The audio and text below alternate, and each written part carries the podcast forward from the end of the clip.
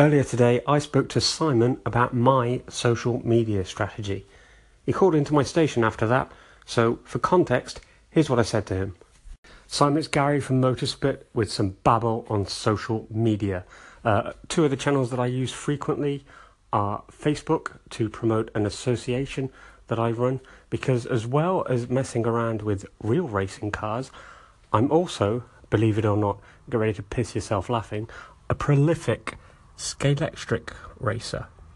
That's right, sir. And I'm talking international. I'm talking the highest of high levels of Scalextric racing, if you can even get your head around the fact that there is such a thing.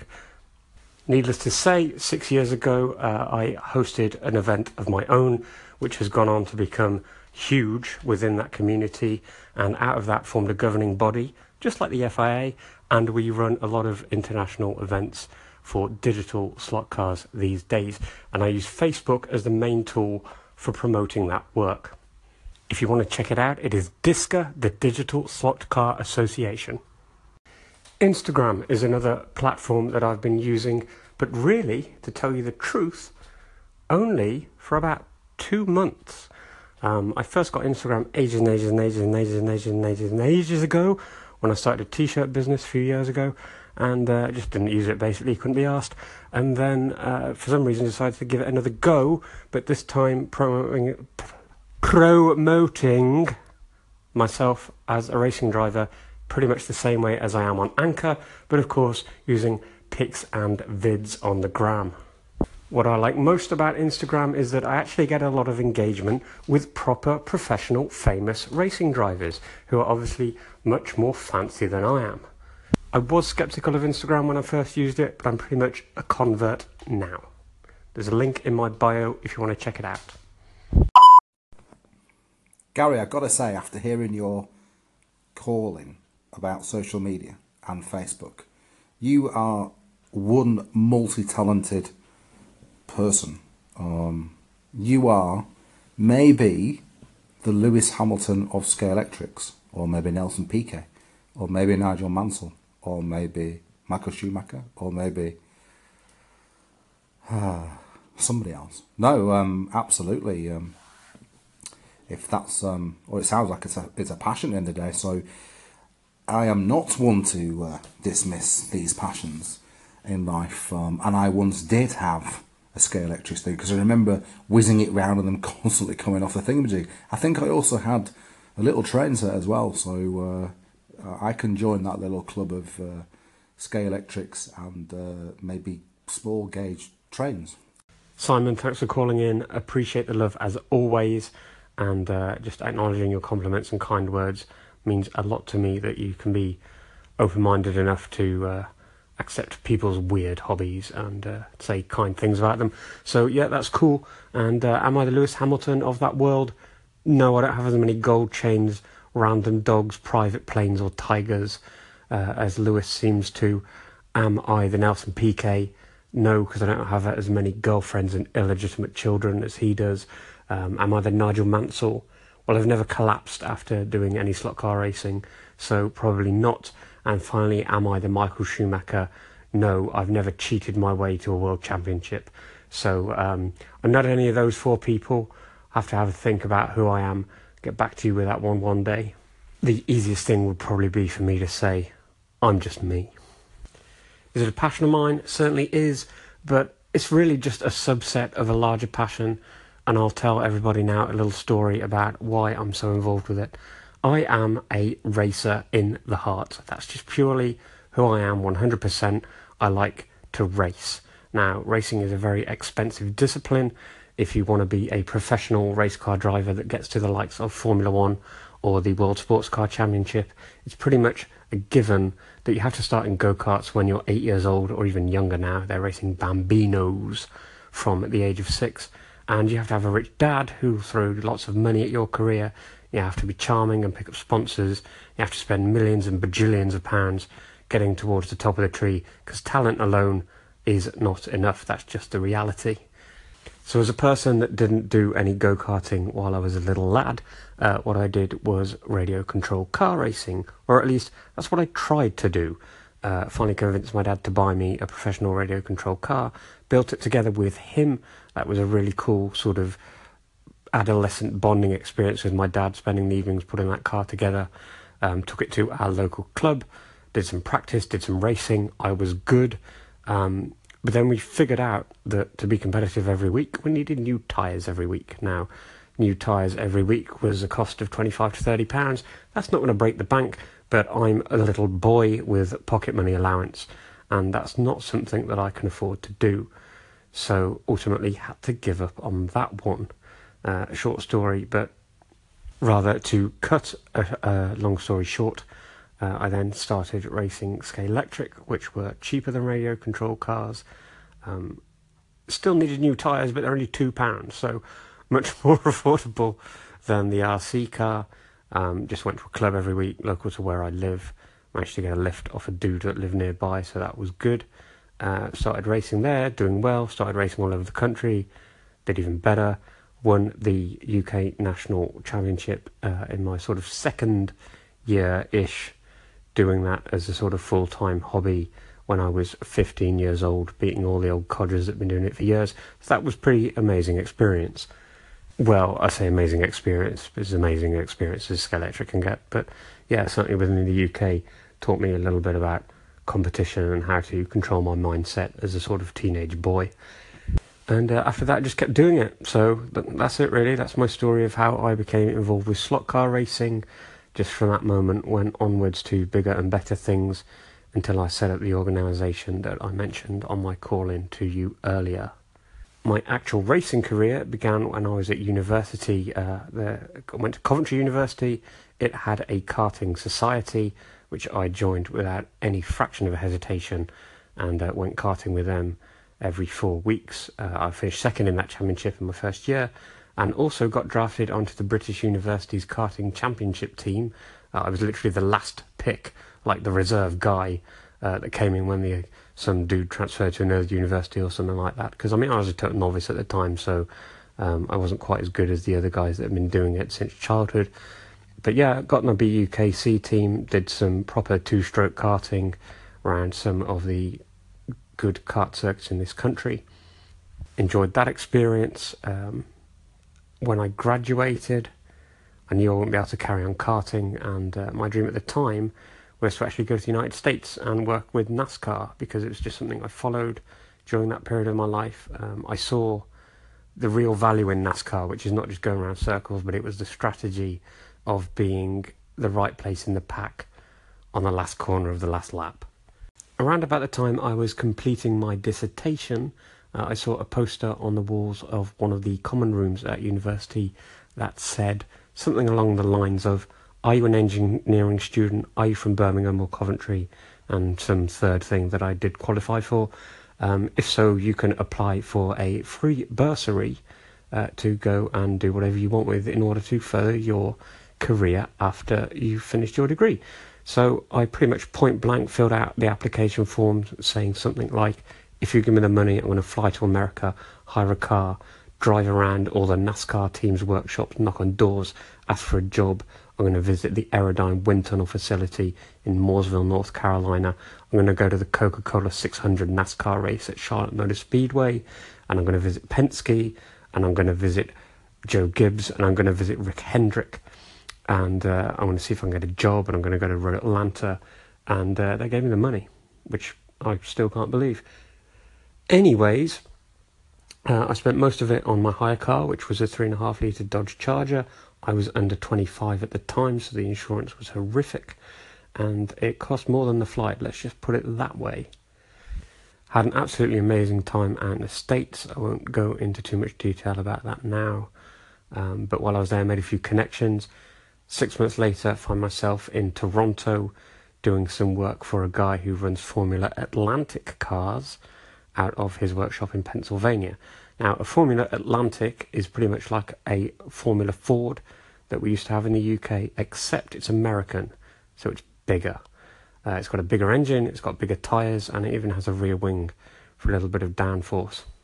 I was quite familiar working on these cars as I'd worked a lot with them during my technical apprenticeship, and what I wasn't expecting was that I got the opportunity to drive one. Now, in one respect, this had kind of always been my dream. Like, this is a proper actual racing car that I'm going to get to drive here. But on the other hand, I knew that I was relatively inexperienced. I'm going to say relatively inexperienced. I ain't driven shit up to this point. So, um, let's just say I was a little bit nervous.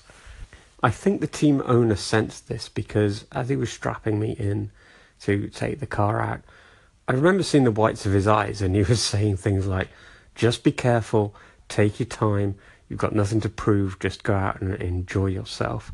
And I thought, yep, he's just pretty much praying that I don't crash his race car, reducing it to a pile of bits he's going to scoop up in the trash. It's probably worth me adding that I've just been dressed in whatever gear they could find lying around. I had boots that didn't fit, a suit that didn't fit, gloves that had a hole in them, and uh, thankfully the helmet was a reasonably good fit. That's the most important part. But um, I wasn't exactly the most comfortable I could ever be in the cockpit, and I don't know if um, you've ever been up close to a single-seater racing car, but they're not the roomiest of places to be. Um, and the steering wheel is very small. You've got a shroud around it that doesn't give you much room for maneuver, and the gear shift is actually down on your right hand side on a rod, basically, that runs down the side of the cockpit of the car. And the throw on a racing gearbox, as in the distance you have to move the gear levers in the gate between all the different slots for the gears, um, is about five times smaller and shorter than it would be on an ordinary road car. So I'm just fiddling about with the gear stick while I'm sitting in the pit lane with the engine off, uh, waiting to go. And this thing is like um, like a bit like a joystick on an arcade game. You know, it goes up, down, left, right in about an inch of movement either way. And I'm thinking, yeah, this is going to be interesting. But the guy signalled that it was time to go, put the clutch in, fired the starter, and I thought, just don't stall it.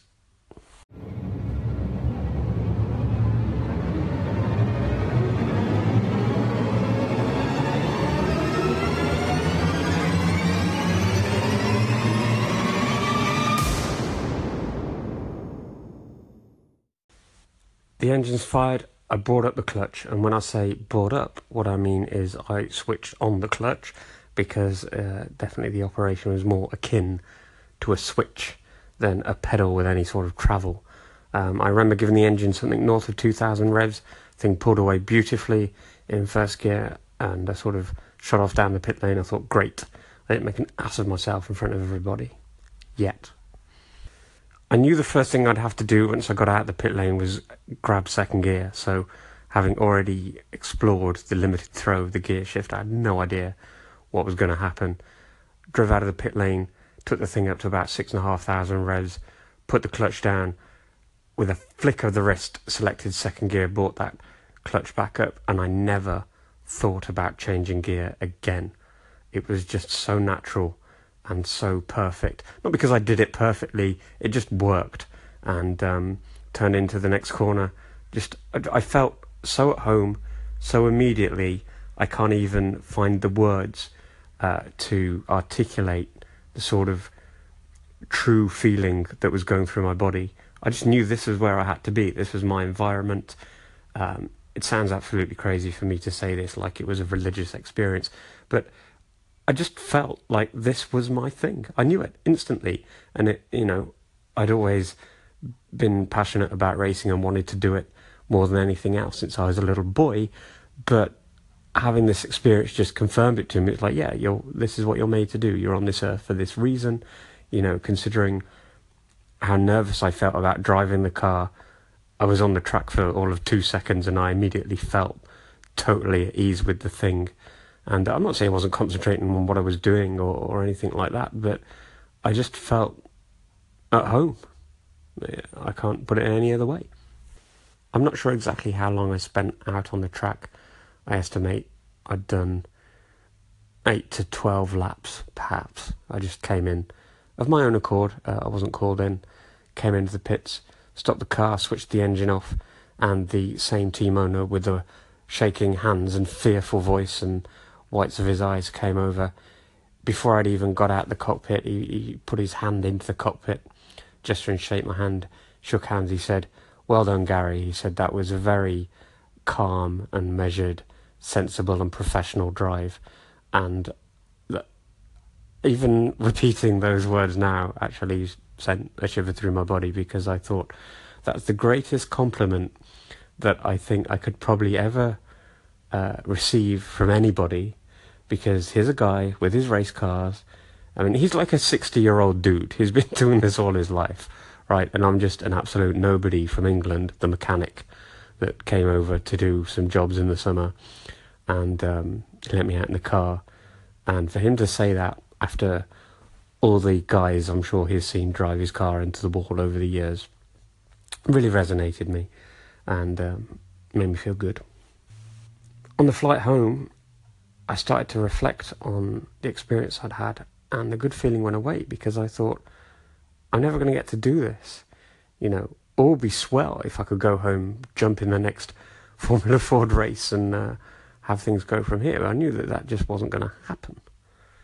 I just decided to take the experience for what it was valuable, amazing, and something for me to always remember the day I discovered my true passion. Fortunately for me, that wasn't the last time I'd been a racing car, as in 2014 I set my ARDS ARDS racing driver exam and got myself a racing license. It was an MSA National B, the very bottom rung of the ladder in terms of the license stack and uh, got myself involved with the Toyota MR2 Championship, which I've been doing since then. now a MSA National A license holder and really enjoying my racing. My ambition now, although to tell the truth, it's probably always been my ambition, is to race at Le Mans 24 hours. Uh, sounds like perhaps a bit of a pipe dream, but the story that inspires me the most is that of Patrick Dempsey, uh, the famous actor. He's been racing at Le Mans since 2012 now, and he's not a racing driver because he's an actor. So if he can get there, I can get there. And uh, just following his story on how he can get there really motivated me to uh, to give it a shot, to give it my all. I remember the quote from uh, Patrick. He said, "I don't want to be the actor. I want to be the racer, the racer who wins." And uh, that's pretty much the mentality that I've always had whenever I'm doing something that isn't racing.